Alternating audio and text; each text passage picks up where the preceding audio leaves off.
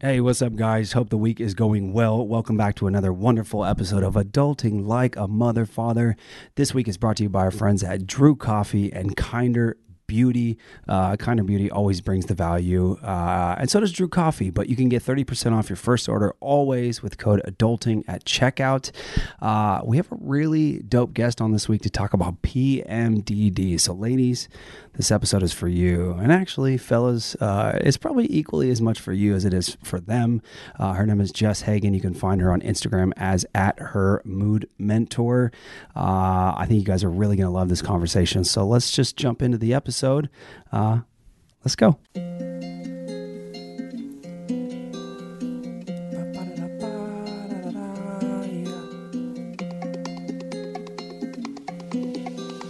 Beatstars on the track. Adulting like a mother, father version two. If you've been listening, you know how we do. Hi, I'm Andrew, the father. We got Ivory, the daughter, and Gio, our little man, and Daniella. I don't think an entrance is needed. You probably know the voice some other time on Nickelodeon. See, it's adulting like a mother, father. If you got a son or daughter, it could be a lot of we know. They ain't gotta be the mother, father. You could be the son or daughter. This is still the right show. Yeah, we'll meet you where you are in your life or your car. If you need or your far, you got a cat or a dog, good vibes, or probably in school or got a job. We just wanna know who you are so we can say thank you for listening to Adulting Like a Mother Father. Hope you guys enjoyed this. Now sit back, relax, and enjoy the show. Yay! Welcome back to Adulting Like a Mother Father. I'm Daniella Monet, the mother, And I'm Andrew, the father. and we are both Hit 'em. adults. And if you're an adult or just trying to be one, this is the show for you. We've got a cool, I think, cool episode for It's you It's going to be interesting for sure. It'll be more interesting for you and probably pretty enlightening for me, and actually vice versa. I was thinking before we started recording, I was like, what, what am I going to say? Like this one's this one's for the ladies, but not really. Like No, this no, no, one no, is no. This is- probably equally or more helpful for me than it is for you. I appreciate that you just said that. You're welcome. All right, so um, we've got Jess Hagen on the show today. We do. Uh, for those of you who are unfamiliar, like I am, uh, Daniella in recent episodes has talked about what she thinks might be PMDD. Jess Hagen, I would I would explain her as a PMDD expert. She's technically a FAM instructor, which uh, I just learned. This FAM stands for Fertility Awareness Method. Uh, she's also an IMH coach, a period educator, and an herbalist. This makes me so happy because I've had my period for a good chunk of my life at this point, and for some reason, I feel like it's most of your life at this point. I feel like more of the month is period than not period. this is why I want to talk about this because I feel like we're just supposed to go about our lives like nothing's happening to us internally and externally. right. You're And- to find this interesting because I was doing some reading up on our website bef- before you came in. And uh, one of the things that she calls out is although these symptoms are common, they're not normal, if that makes sense. Oh, Let that's me see if I interesting. can find the exact, what that actually means. exact wording. Hang on. Okay. Keep going there. Okay. So so yes, I have been a lot more aware of my cycle symptoms lately and I know partially it's because, you know, I've we I've had two kids and I think things have changed and um and just I just feel like I want to learn more about what's going on in my body and also if there's anything that I can do to just have a better understanding and more preparation and also like so Andrew can understand what to expect too. Um so did you find it? Yeah, I did. Okay. She says, uh, I- this is on the website. She says, I say it a lot and I'll say it again. Period symptoms, while common, are not normal in all caps. If your period is a problem, this is your body sounding the alarm that something is amiss and requires attention and action by you. I want to dig into requires that. action by me too. I'm trying to figure out how I'm going to build a bomb shelter to bunker down in during these these hell weeks. What? Oh, we definitely have to get into that because kidding. It's not that bad. It's not It's pretty even bad, that it's not bad. I try so hard not to even say anything for the most part. I try really hard, like, and I feel like I have no. It's my responsibility to clue you in when something is going down Sure down there. is. Sure is. right? Sure so, is. you know, it's either I don't say anything at all and you just have to like I don't know, like be in the dark Or I let you know, just hey, heads up, this is what's going on. But do you? I do. I did. Do you? I do. Did you? And I did.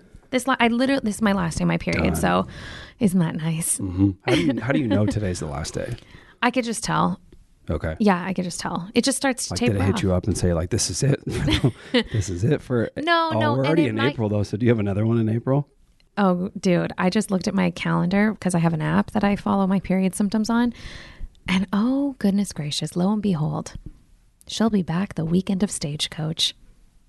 Nice. Nice. Nice. Should we not go? No. Oh, I need to just, I'm so annoyed. I'm so annoyed. yeah, right. Me too. We'll we'll get into it. Okay, Um, let's, let's do our win and fail. Okay. And then we're gonna jump right in with Jess. Okay, okay, okay, okay. Do you have a win and fail ready to go? Yes and no. Okay. Do you? Yeah, I could just spitfire. Because I can. Go for it. I'm gonna go for it. Uh, my my win. I uh, as you know, I like to start with my fail, but the win is jumping out at me. My win is it was my birthday on Saturday. I just turned 34. Whoop de whoop. It's uh, it's it's weird. I didn't expect.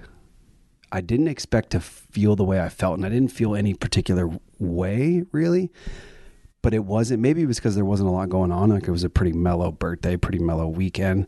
Um, so I had some time to be in my head, which is not always the best place for me to be.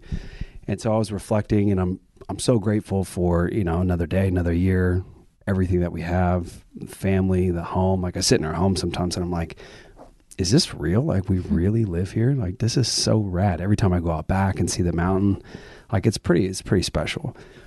But also on the flip side, I was like, damn, I'm 34. Feels like I was in high school like a couple years ago. You know, it feels like I was in college six months ago. I've already been through two careers before doing whatever this is now. and now we have two kids. It's like I it's like I went to college, I blinked and then here I am. Yeah, I know. But like I have to really think hard about everything that's happened in between because it feels like it could be like that. Yeah. You know?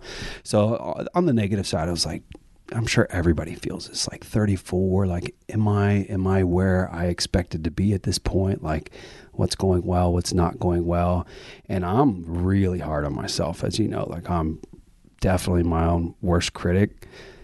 And so there were a lot of those thoughts that crept in, like, damn, like I'm I haven't done enough. I'm not doing enough. Like, I, I'm not successful enough, and all that. And uh, but it's just what it what it was. You know, it was like the journey of my head through the weekend. And I had another call with my buddy Charlie this morning, our, our Monday five thirty a.m. calls, and uh, you know he keeps talking to me about God, and um, he had some nice things to say out of nowhere. Which which anytime somebody can compliment you, like everybody loves a compliment.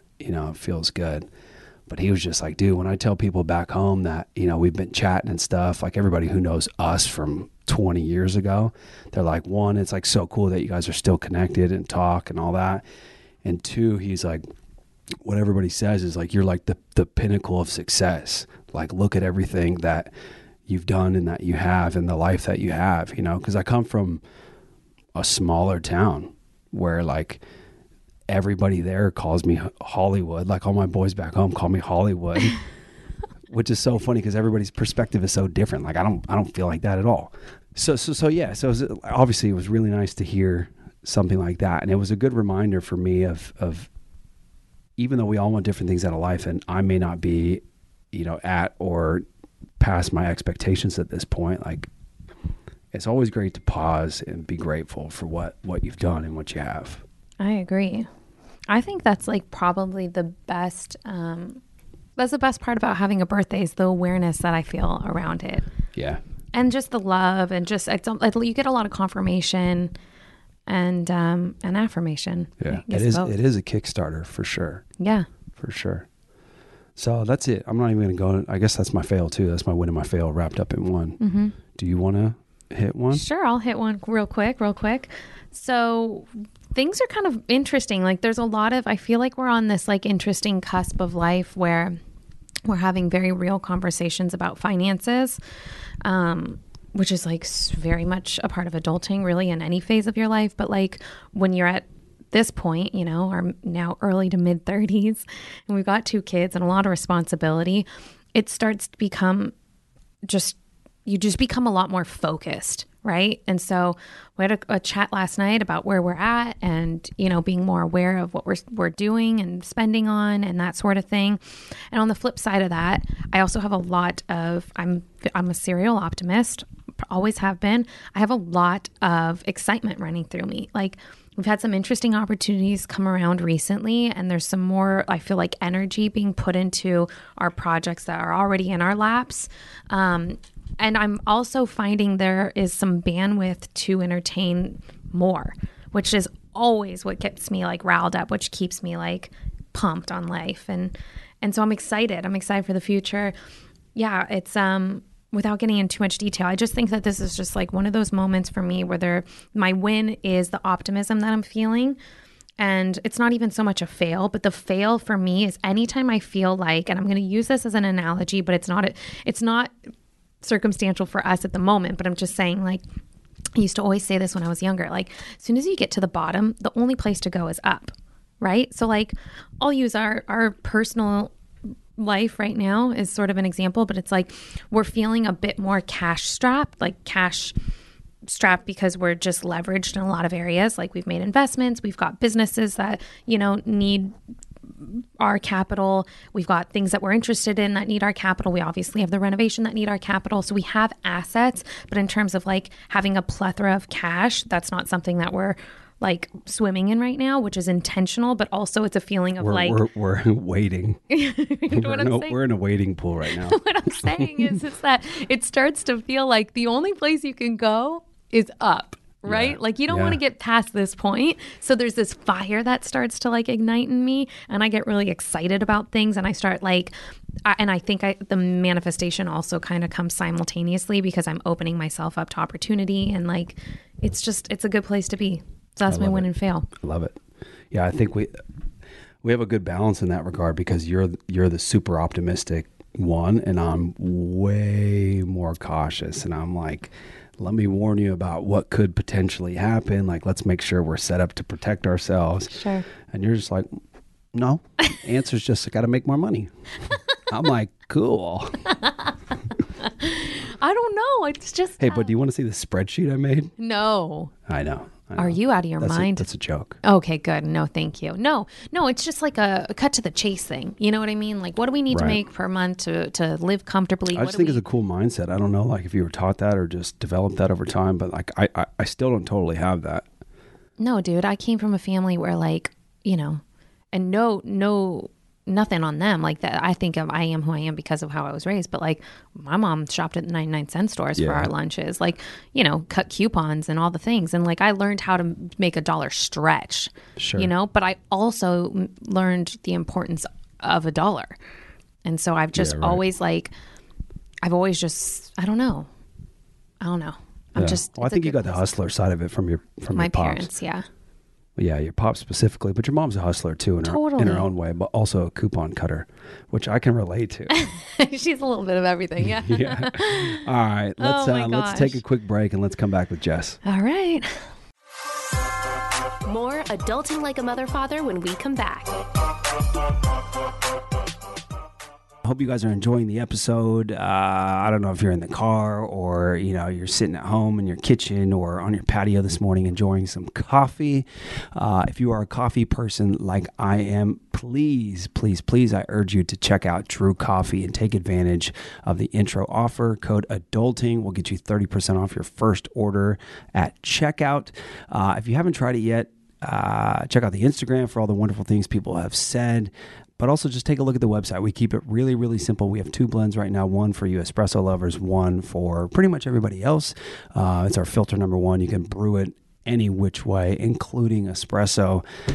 Drew Coffee was a passion project of mine. There's a lot of stuff going on behind the scenes right now that I'm really, really excited about, including a, a website refresh, messaging refresh, um, brand new organic fair trade blends coming at you like so much good stuff that i'm excited about but in the meantime coffee is there available and ready for you uh, again code adulting at checkout will get you 30% off your first order And now back to adulting like a mother father.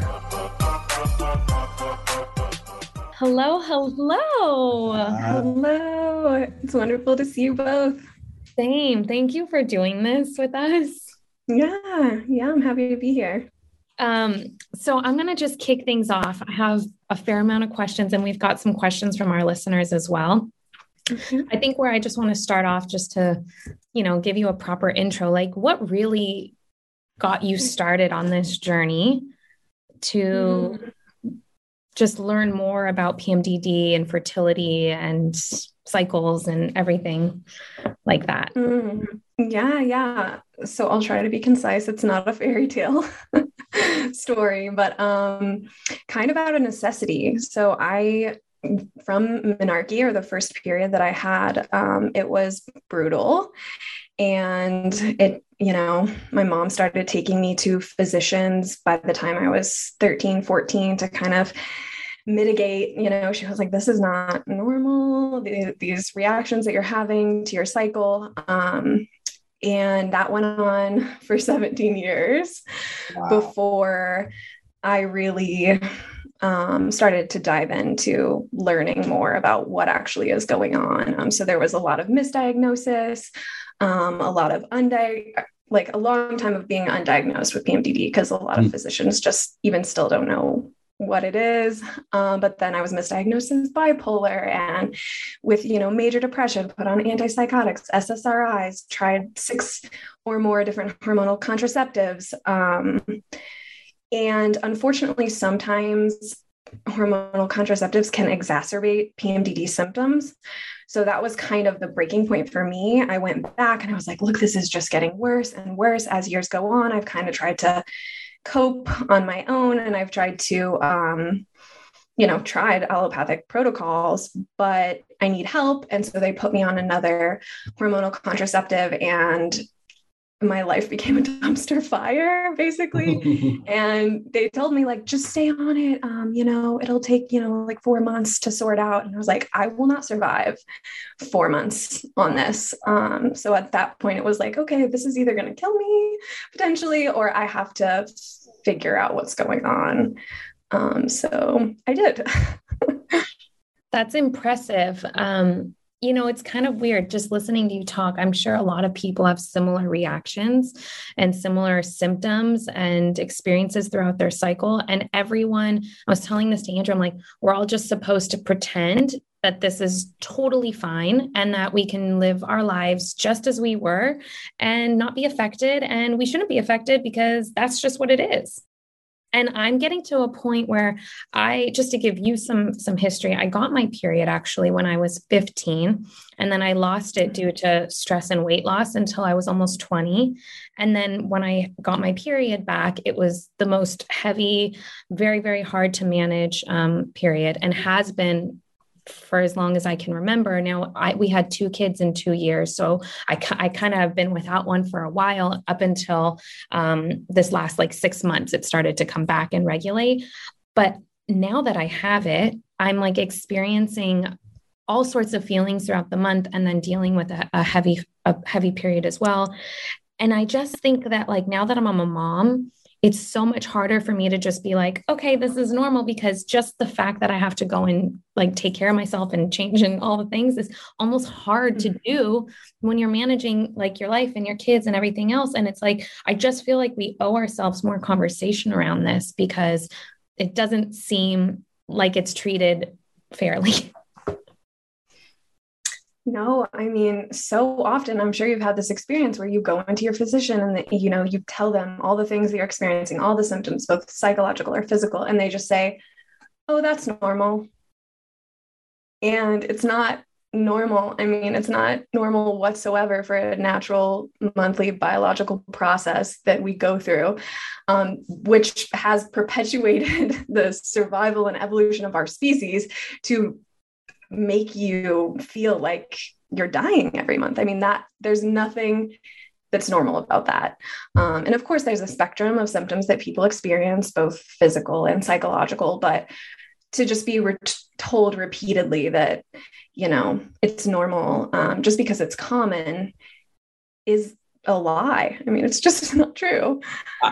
I want to touch on this, Jess, because uh, I was doing some reading before our Mhm. recording off of your Mhm. website, and uh, that comment like really stuck out to me around uh, these feelings being common but not normal. Can you help paint a picture for me, like out of ten females, like how common would it be for you know one of them or however many out of ten to feel these sorts of things on a on a monthly basis? Mm. The statistics are pretty staggering um, as far as PMS goes. 90% of people report experiencing PMS symptoms. But as far as the like extreme spectrum of that, uh, they're saying 5.5% ish of people, so around one in 20 Mhm. um, menstruating individuals. But, um, you know, a huge proportion, like 90% of those cases are undiagnosed or misdiagnosed. So I think a lot more people are experiencing and they just don't know what it is. Or again, they've been told it's normal. So they're just coping. Um, I think, yeah, I think it's a lot of people suffering monthly because of this. Yeah, it sounds that way. Obviously, I can't speak to it from my own experience, but I can speak to it from the experience of being her partner.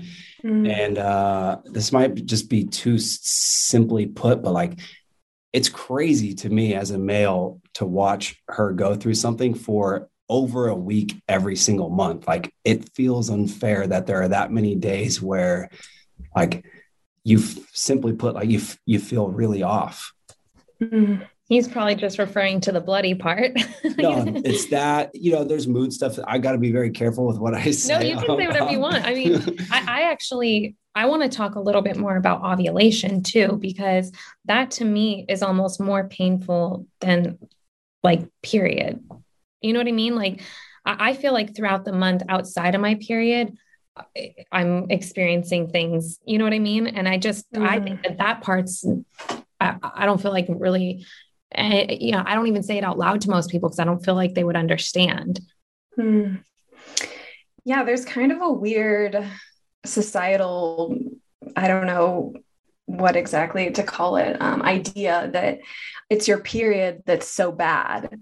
Um, but especially with PMDD, a, a really key part of diagnosis for that is that as soon as you get your period, it's like a light switch and you're turned back on and you feel like yourself. So it's not it's not menstruation that usually is causing the symptoms. It's the premenstrual, what's called the luteal phase of the cycle, that is when those symptoms are presenting. So that can be, you know, 10 to 14 days before your cycle, but after ovulation.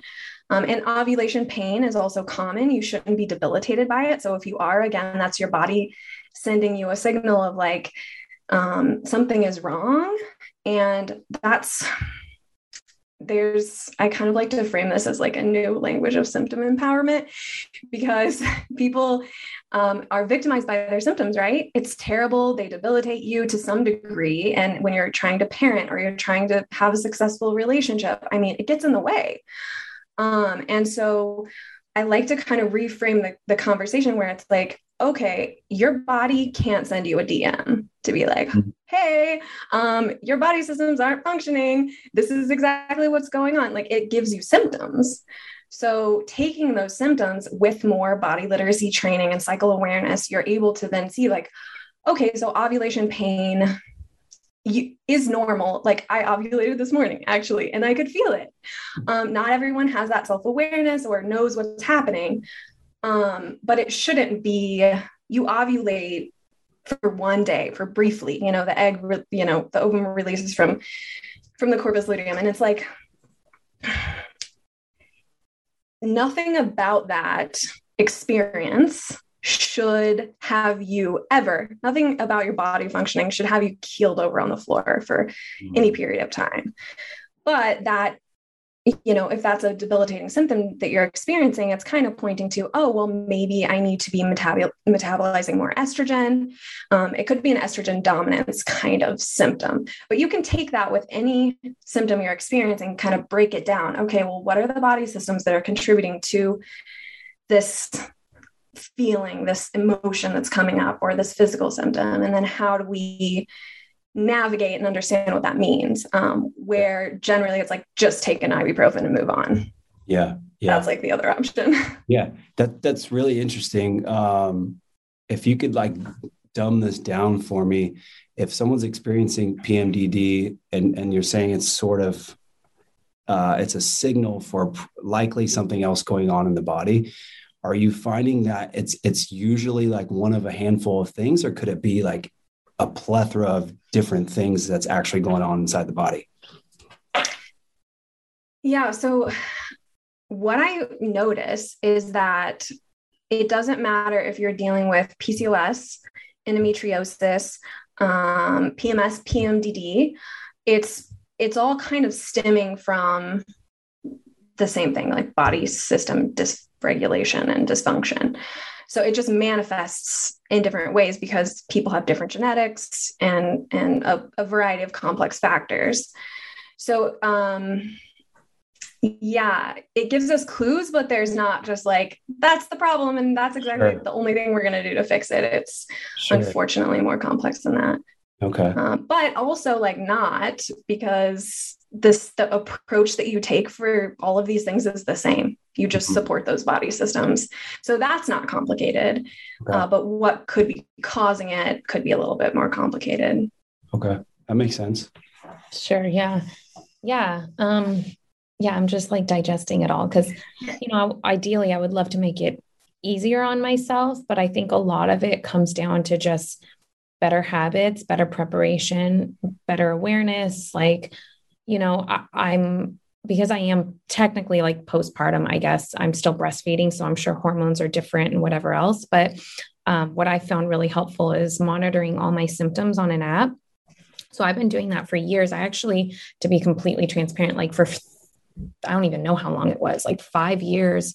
Um, we i wasn't on a birth control and i just monitor everything really closely and i like knew mm. i knew pretty much everything about my body. So i'm still in this phase where i'm trying to figure it out again because i had the hiccup of the two years of, of having babies.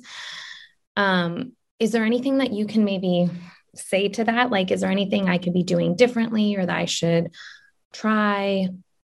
Um, or for anyone who's postpartum is there anything that we can do to just give ourselves a leg up Yeah, so I like to approach it um, in my protocol with like a few different components. So, first of all, I think having education is really important because why are you going to change your behavior and start, you know, implementing new habits if you don't know why you should do that in the first place? So, just basic body literacy training and you know, we can do that through the seven core. I have this model that I use the seven core areas of hormone health. So those are the seven core areas that are impacting your body systems underlying those symptoms. But you also need just basic body literacy training as far as reproductive health goes, because we didn't get sex education. Like I was 28 before I learned that there were four phases of the menstrual cycle. And I'm just like, wait, wait a second. Well, I was, I'm, I'm 32 and I just learned that. 33. 33, damn it. yeah, I was gonna say I'm 34. I didn't know that until now. So yeah, there's so much. And so when you start to understand, oh, this is actually how reproductive health happens and works, and this these are the qualities of estrogen and these are the qualities of progesterone, and and they make you feel differently, act differently, um, you know, communicate differently, everything. It's it's crazy how much these hormones impact who you are as an individual. And so once you kind of start understanding the, you know, the fluctuation of that and what that looks like, then you can kind of start tracking whether or not your cycles are you know normal when we're talking about normal we're talking about healthy um, within certain frameworks. Um, there's no like perfect cycle. So what you want to look for with your own particular cycle is just something crazy like oh my cycle went from being you know 26 days to 40 um, or I went from bleeding regularly for four days to, you know, seven days of really heavy bleeding, like some dramatic change. And anything can impact your hormones, stress, diet change, lack of sleep, travel, illness. I mean, any a fight with your partner, like anything.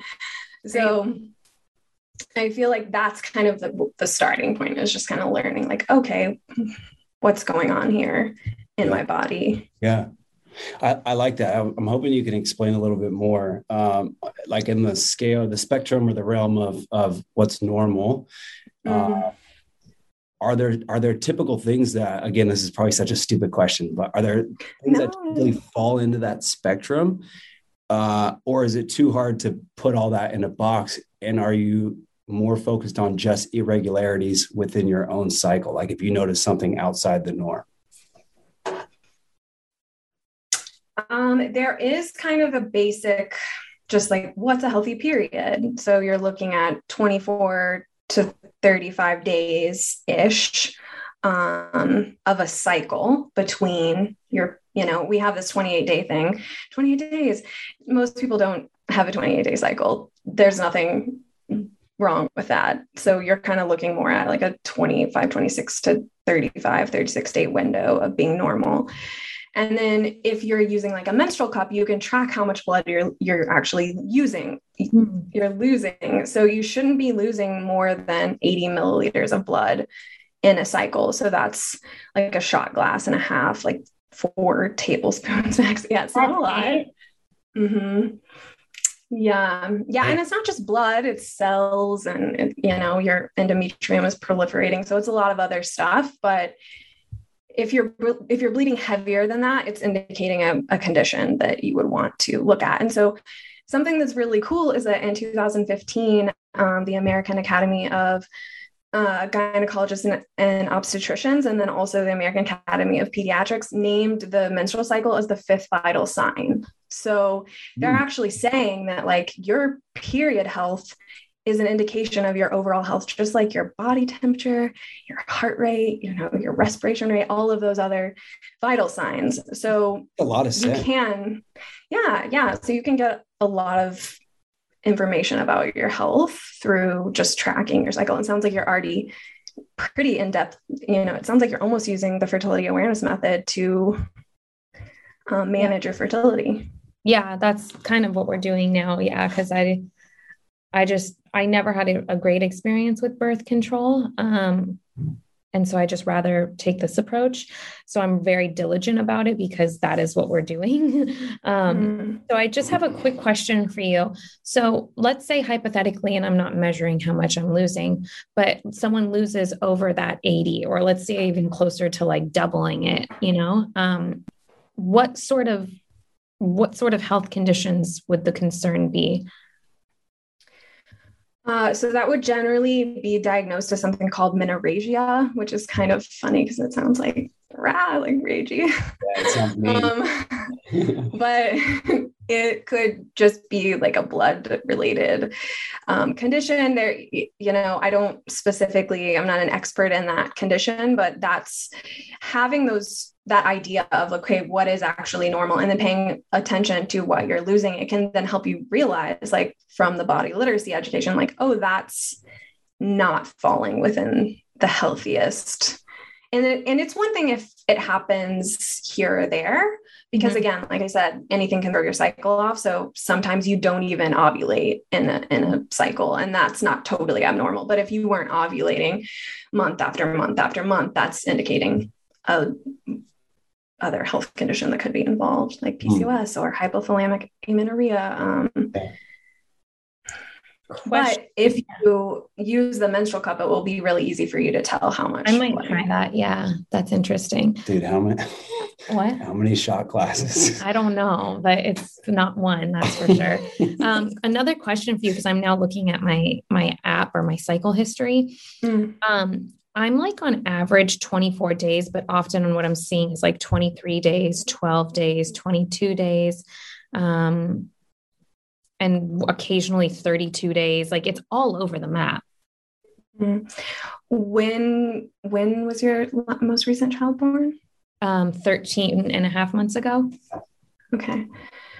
Um, so it can take some time, especially if you're breastfeeding, for your cycle to recalibrate. And, you know, that's not something I would be super concerned with, but you do want to monitor it because once you get into, you know, after you're breast done breastfeeding or if you've already stopped, you kind of want to, you should be regulating. Mm-hmm. Um, and there are things you can do to support that. Obviously, like we've been talking about all the things that you can do by supporting all your body systems. Um, and I can give you some specifics about that if you're curious, but there's always going to be a way to better support your reproductive health by taking action. Um, and that's kind of what the integrative approach is about rather than altering your physiology by taking a medication that just shuts down your hormones or um, alters your physiology in another way. Integrative medicine is about supporting the underlying body systems and always, you know, looking at what could be causing this rather than focusing on the symptom and treating the symptom, if that makes sense. Sure.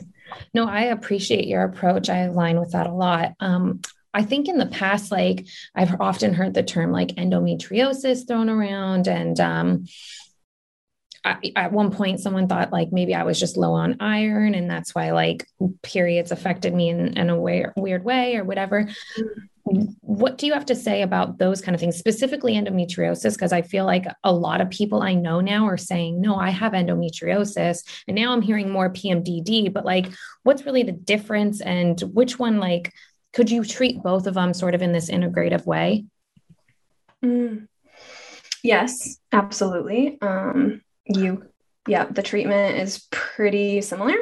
Um, endometriosis is a condition where the endometrial lining of your uterus grows outside of the uterus. Um, and it can grow kind of all over. It's really hard to diagnose because it, just like PMDD, you know, there's not like a blood test or a urine test or a saliva test that tells you if you have endometriosis, but endometriosis is pain. It's all like excruciating pain, bloating, um, symptoms like that. So PMDD is a mood disorder. It's a cyclical reproductive mood disorder. So while there are some symptoms that come along with that, that's probably more of like a hormonal imbalance thing, and and the PMDD is more of a um, neurological, which still the approach is the same to manage it, but um, PMDD is more psychological. And PMDD only happens during the luteal phase of the cycle, which is between ovulation and menstruation. And endometriosis, you can have um, pain at ovulation that's severe, and you can have pain that at, at your period that's really severe. And, you know,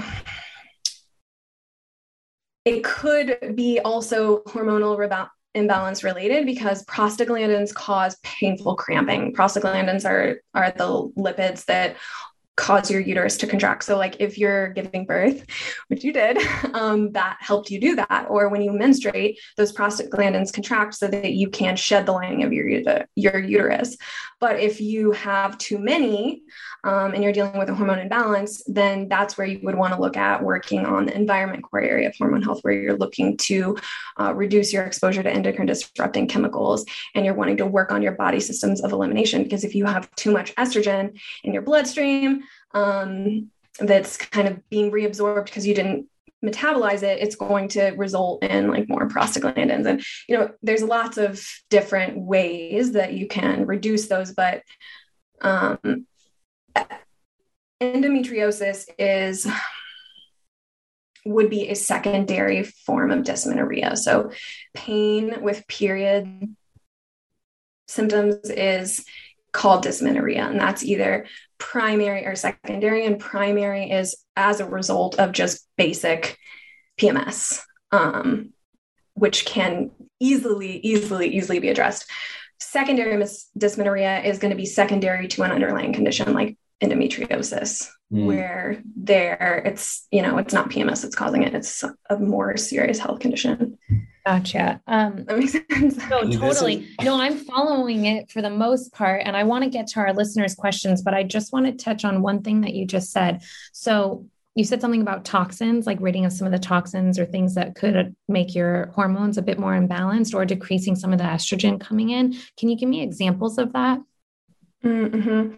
Yeah. So, kind of just like what you were talking about with Ashley the other day, I listened to that episode. I was like, yeah, can so relate to um, that conversation because a lot of toxins are um, endocrine disrupting chemicals. So, just things in your environment, house cleaning products, um, even Tylenol is a endocrine disrupt. Pretty much everything that you come into contact with wow. is an endocrine disrupting chemical. So kind of reducing that, but then also working to um, metabolize that estrogen. So, working on detoxing through focusing on your liver, fo- focusing on your digestive system, and really making sure you're clearing out those estrogens. So, there's supplements you can take, there's diet you can take. Um, but there's a lot of underlying things, like even nutrient deficiencies, is causing a lot of these period symptoms because of, weirdly enough, the degrading soil quality mm. which is impacting the you know the nutrient density of our food and so what i see with a lot of people is macro deficiency in protein is mm. huge hugely leading to a lot of period symptoms. Mm. Um, and then also micronutrient deficiencies, things like B vitamins, D vitamins, omegas, um, yeah, those types of things can be leading to, or iron deficiency, of course, can be leading to these symptoms. So you kind of want to, that's where the integrative approach is nice because then you just look at all of these things mm-hmm. and then you target based on what your symptoms are saying and what you're, you know, tracking from your actual cycle data. So cool. So, yeah. just hypothetically, like you take on a client, I'm sure, right? And you're working with them individually how many cycles do you say on average until they start to feel like what feels might like more normal for them? Mm. Um, it's different with everyone, but I've been so surprised after just one integrated mental health coaching session without the educational component. Clients are coming back with like 75% reduced symptoms or no bloating for the first time in their in their wow. um, cycle recently. And for me, after 17 years of literal hell yeah. each month after three months with experimenting with integrated protocols my period came and i didn't even know symptoms. Whoa. first time ever i was just like this is possible. If this is possible then what else is possible? Because i couldn't keep relationships. I couldn't keep a job. I was in bed for two weeks of the month. People thought i was crazy. I would cope with alcohol and it was just a downward spiral. And so um, at that point, I was like, if I cannot have period symptoms, I can have a career. I can get married, which I did. Yes, you know, congrats. Oh, yeah. awesome. That's so cool. That's so interesting. It, it would be uh, pretty comical if if you had enough data and you could do like a like a one cycle guarantee or something like that. You might have the best business on planet Earth. I just think that it's like not like I'm sure all females individually have these conversations like internally, but like, or even with their friends. But I just, I'm now finding that I'm needing like a source to just be able to like just vibe with so I could feel like I'm not fully alone, you know, because he doesn't have any understanding yet. He wants to. And also, I don't want to put any of that on him because mm-hmm. it's just how could he relate, you know? And you also, as a woman, or at least for me, like I have a lot of pride and I just want to be able to like ride the ride and like not have too many highs, not to have too many lows, not have to be in the bathroom for too long, not be doubled over in pain. Like this last ovulation period or whatever, I don't even know what cycle part I was in.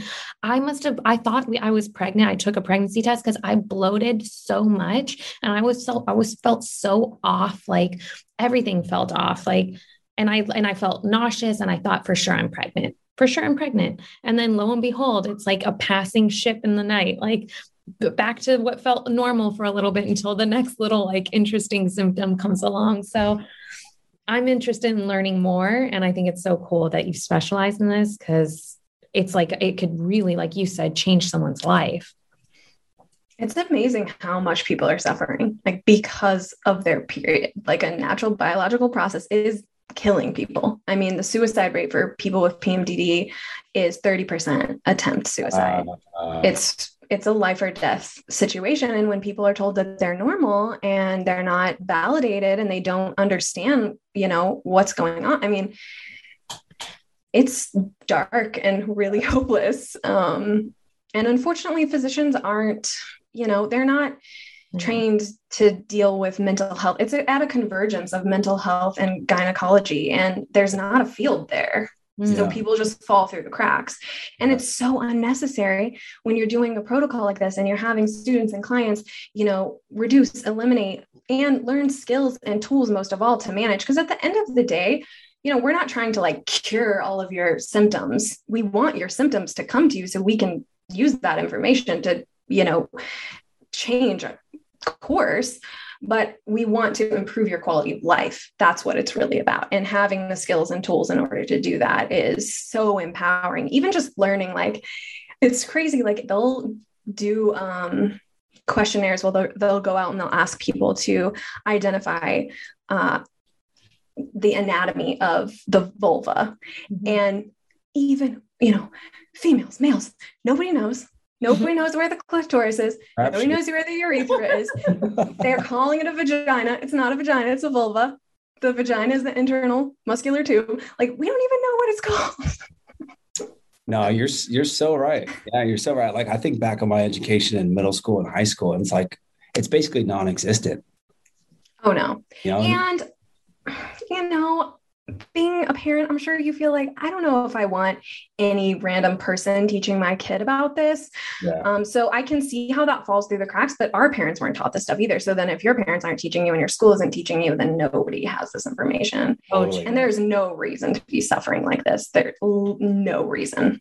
Oh it's my god. Unbelievable. It's it's from a male's perspective, like you, you sort of said it a few minutes ago, like it's kind of crazy to me how complex this can be for something that should be happening naturally and biologically. Like it's mind blowing. Right? Yeah. Yeah, it really is. Um, I do have to ask a question for myself and for the boys.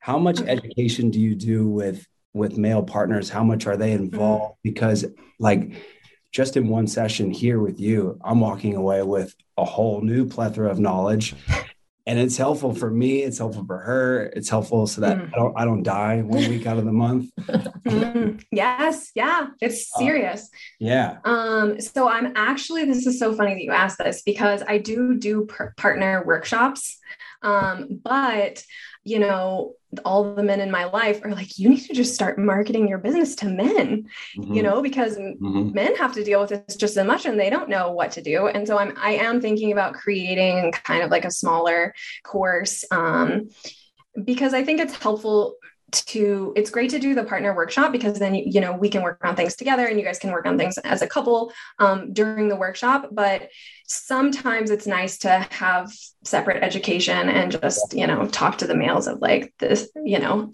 yeah. in, in their lingo and stuff and then and then work with the females and and also you know as a female i don't really want to know that my part you know somebody had to tell my partner exactly how to handle me you know and all the details of that. I just want them to be there and do the things. So if they can get that education on their own i'm going to respect that a lot more when they bring it to the table than me having yeah. to actually teach them. We, we might have to make that connection somehow though, because sometimes i get in trouble for being expected to know something when like it hasn't been told to me. So mm-hmm. uh, yeah that'll be an interesting one yeah. I, I, like your idea though. I agree. I totally agree. It could be a game changer for a relationship, you know, and especially when you have enough stressors, family and just income and work and all the things like, uh, yeah, the support could definitely use some work, but it's not no fault of theirs. It's just the mm. fault of us not knowing how to communicate thoroughly because truthfully, I don't know what's going on. mm.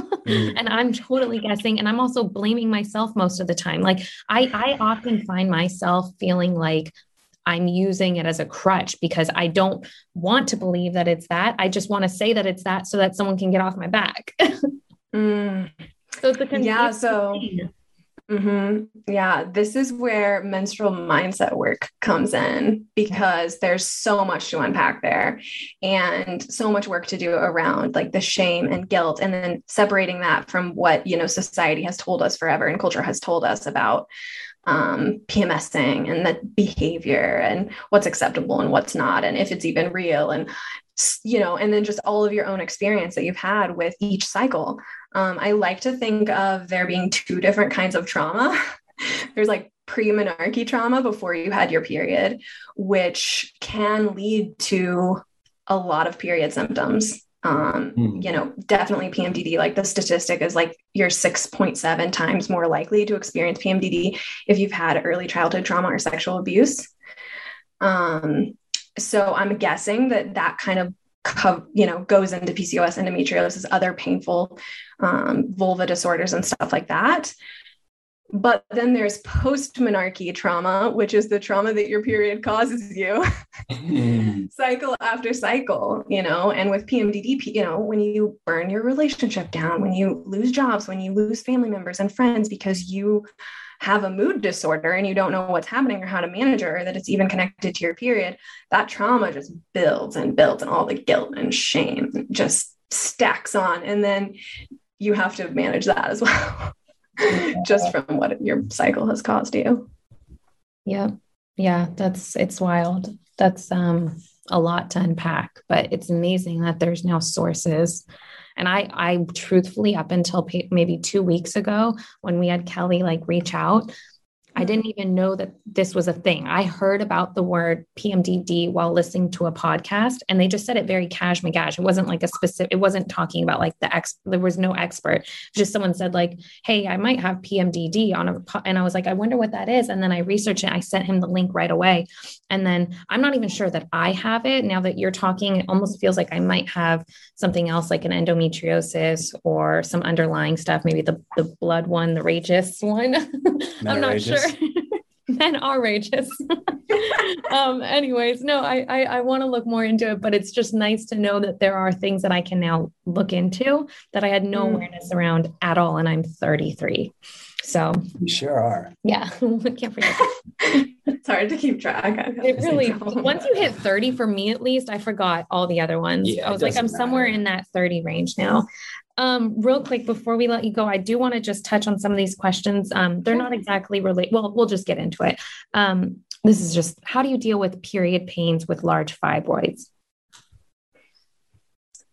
Um, so we don't exactly know what causes fibroids, um, but you know they are non-cancerous growths in in the reproductive tract. And kind of the same exact way that you would deal with them is the same exact protocol that I work with with PMDD you know relieving inflammation working on those body systems of elimination in order to process any ex- excess estrogens.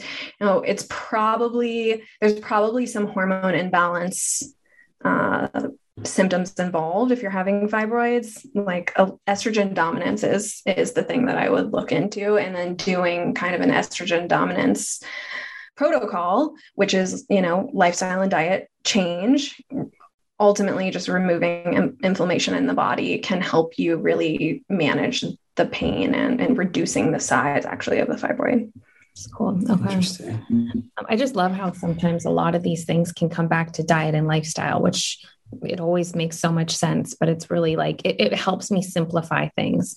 Mm. Um, and it gives you control, right? Because if yes, you, that's what I mean. Yeah. Yeah. Which is huge. Huge. Yeah. Um, okay. So someone wants to know what does it mean when your period lasts longer than two weeks, sometimes even longer? Um, when your period lasts longer than two weeks. Yeah. So it could mean a number of things. Um, that's something that I would definitely suggest. If that's happening regularly um, and you're not postpartum or you're not just um, getting your period and it's regulating for the first time, if that just came out of nowhere and your period is lasting two weeks, I would see your physician and get some tests run, check on those nutrient deficiencies and um, and just look at your overall health because that's that's again not normal a period lasting regularly longer than seven days but a number of things could cause something like that that aren't super scary so um it's just individual situations okay. sure um, okay, how do you naturally control your cycle? Um, someone says they haven't been on birth control since December, haven't had my period, and I'm not pregnant. How do you naturally control your cycle? So, coming off of birth control, there's this condition which isn't recognized in allopathic medicine as a real condition. Um, it's more of like a side effect of hormonal birth control. But in integrative medicine, it is recognized as a real condition, and it's called post pill syndrome. And it's again not something that people talk about, especially a physician.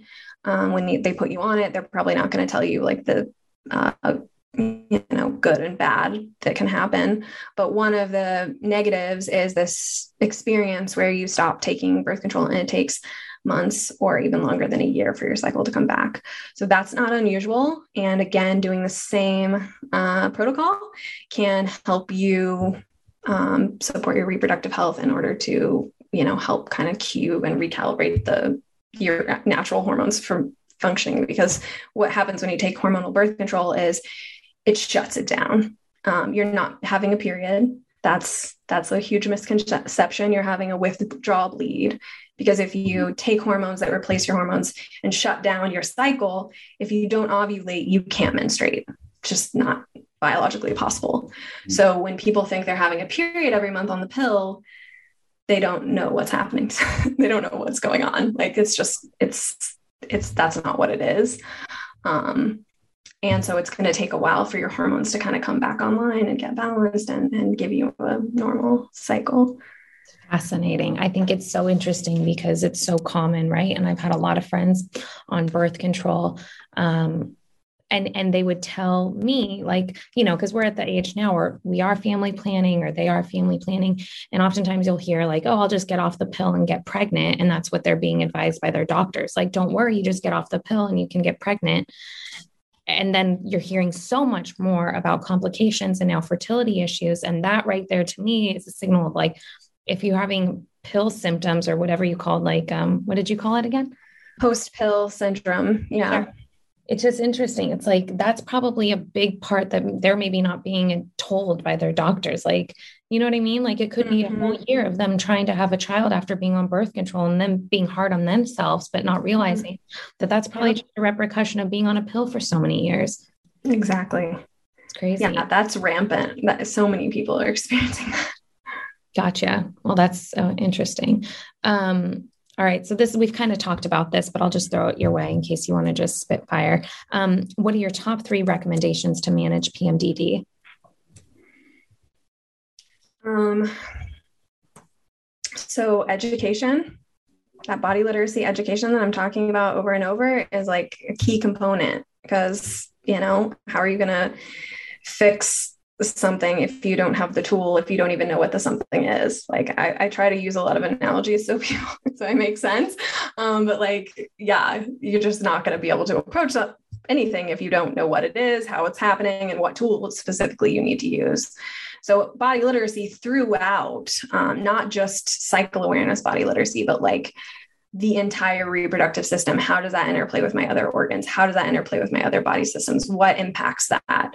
Um, and then you know that cycle awareness which i think the important thing there is to be monitoring your data your specific cycle data and so I have a free download where, that you can use to do this cool. for PMDD and PMS specifically, where you're mapping what your symptoms are and how severe they are and when they present. And that can help you get a formal diagnosis as well. Hmm. Um, but I also wanted to bring this up because you guys might like this. There's an app that will, and I'm sure more than one will do this, but I know a specific app that will send your partner or whoever email address you add in what phase of your cycle is you're in and what that means and how you might be behaving and what you might need for support. That's gold. Yeah. yeah. So That's things good. are getting better all the mm. time. Wait, so I use the Clue app, but like the free mm-hmm. version. Is there mm-hmm. another app that I should be using? Like, would you mind? It's not sponsored, obviously, but we can. Yeah, yeah, yeah. I'm not affiliated with this app either, but it's called MyFLO, and it's Alisa Vitti, which is she's just like a huge uh, guru in this in this field of women's health um, and it's her app and yeah you can just load in and that the thing that's great about that app is it tells you um, oh you're in your follicular phase of your menstrual cycle oh you're in and of course okay let me be clear an app can never tell you sure. what's happening with your body it can never tell you if you've ovulated or not or when you're going to ovulate but it can you know start to predict as you input your data where you probably are mm-hmm. um, if you're cycling normally so yeah it will tell you you know eat more of these types of foods um, cool. that's awesome yeah. i'm going to definitely download that um, yeah. And the third step to that would just be like using a protocol that is taking all that information, the body literacy training and the, and your cycle data, your cycle awareness, and then t- taking targeted action with lifestyle and diet medicine to, mitigate your symptoms because, like I said, you can get results like, and I can give an example. I had insane breast swelling and tenderness every cycle. I would have two sizes of bras, one for when I was in my luteal phase and one for the other. And I would have to wear two bras when I was in my luteal phase because they could not move. I couldn't exercise. I couldn't like go on a bumpy car ride. It was brutal. Stop drinking caffeine, gone. Completely disappeared, which we know that caffeine and fibrocystic breast tissue, obviously, it's no, it's no, it's none of this is a mystery, is the crazy yeah. thing, is people are suffering like this. And it's like, this stuff isn't rocket science. This is biology. Like we know biology. we can help you with this. Um, and it could have been a lot of other underlying causes that would have been could have been for me, but for me, it was that caffeine. And so just cutting that out in one cycle, that symptom that I had dealt with for 17 years completely disappeared. Wow. That's crazy. That would be a problem for me. No, my mom had the same thing. And um, and yeah, it's interesting. It was very noticeable, and she had pain, and she could feel them um, and lumps and all the things. So mm. it's just yeah, it's very common. Um, last question for you, and I don't know if we even if we talked about this or not because I'm not sure what this means, but someone wants to know the difference between PMDD and PME. Mm, this is such a good question. So both of these are premenstrual disorders, like core premenstrual disorders. Um, the difference is really important when you work to um, choose a protocol to manage and reduce your symptoms because the causation is different. So, PMDD is a cyclical reproductive mood disorder. It happens 10 to 14 days before your cycle. It's very predictable. The symptoms are generally the same and it's severe. So, the difference between PMS and PMDD is that PMDD is like debilitating. A lot of the symptoms are the same, but PMS is manageable. And then PME is what is called premenstrual exacerbation. And this is so cool. Um, it is the exacerbation of another condition that kind of hypes up premenstrually because progesterone is a sensitive hormone. It, it's going to make you have a higher sense of smell, be more physically sensitive to touch and pain. It's it's because you might be pregnant right? This is a evolutionary um, adaptation because we don't want you to be mm-hmm, we don't want you to be like rubbing all around strangers and getting a bunch of pathogens if you're pregnant. So um, there's a lot of like heightened sensitivity stuff. And so what will happen is if you have ADHD, if you already have major depression, if you have um, allergies, or literally pretty much anything, like so many things can be exacerbated premenstrually. But the, the main difference is that you have that all month and then it gets worse. Um, does that make sense? And then PMDD is just like the psychological, psychological, physical mood disorder stuff in the um, luteal phase. And so a lot of times people have both. Mm, right. Um, because who doesn't have AD over there? How's it I, yeah, this whole conversation, I, I want to say like, I'm grateful, but I feel like that's not the right. I mean, you still have to deal with it though. It's still yeah. part of your life if you're in a heterosexual relationship or in a relationship with any women yeah. or females. Yeah. yeah wow. Totally um just i want to thank you for doing the work you're doing and i'm i'm sorry that it i mean i'm not I, i'm glad that you came to it and you were able to solve your own health um, matters first and now you're able to help others because without like the help of other people and the realization like I, I i'm now discovering this at this age so i'm grateful that this is like coming to the forefront more now yeah, it's about damn time, I'd say. Yeah, dude. For real. Like I feel so seen and so heard. And I hope that anyone listening who might feel similarly, like find some some hope. So um where can where can people get more of your work, find you, reach out mm-hmm. to you? Can you tell us all that? Sure, sure. So I'm most active on Instagram with sharing uh, educational content. I have a website and a blog. Um, I have a course that teaches specifically about uh, PMDD, my PMDD protocol and how to manage it. Um, and then I do one to one integrative menstrual health coaching and group coaching around these symptoms and, and improving them. And then sometimes I do little workshops like relationships and uh, how to, you know, manage endocrine disrupting chemicals and stuff like that. Awesome. We'll put all the details in the show notes, but just for people since they're listening, what is your handle and your website? Oh, sure. Um, her mood mentor awesome. is the website and uh, yeah, my handle. Okay, cool. Well, thank Love you, it. Jess. This was awesome. I really appreciate yeah. all your insight and you sharing so like willingly because I know that this is also your profession. So I mm-hmm. appreciate mm-hmm. that you were willing to give that to us because I really genuinely feel like, you know, it helped me and I'm sure it helped Andrew, but I think it'll really help a lot of other people. Yeah, yeah. Thank you for having me. I'm so happy to share. I don't want anyone suffering unnecessarily like mm-hmm. I did for many years. It's awesome. Love it. Okay. Love it. Thank you, Jess. Thanks for listening to Adulting Like a Mother Father. New episodes drop every Tuesday right here, so make sure you tune in for all the goods.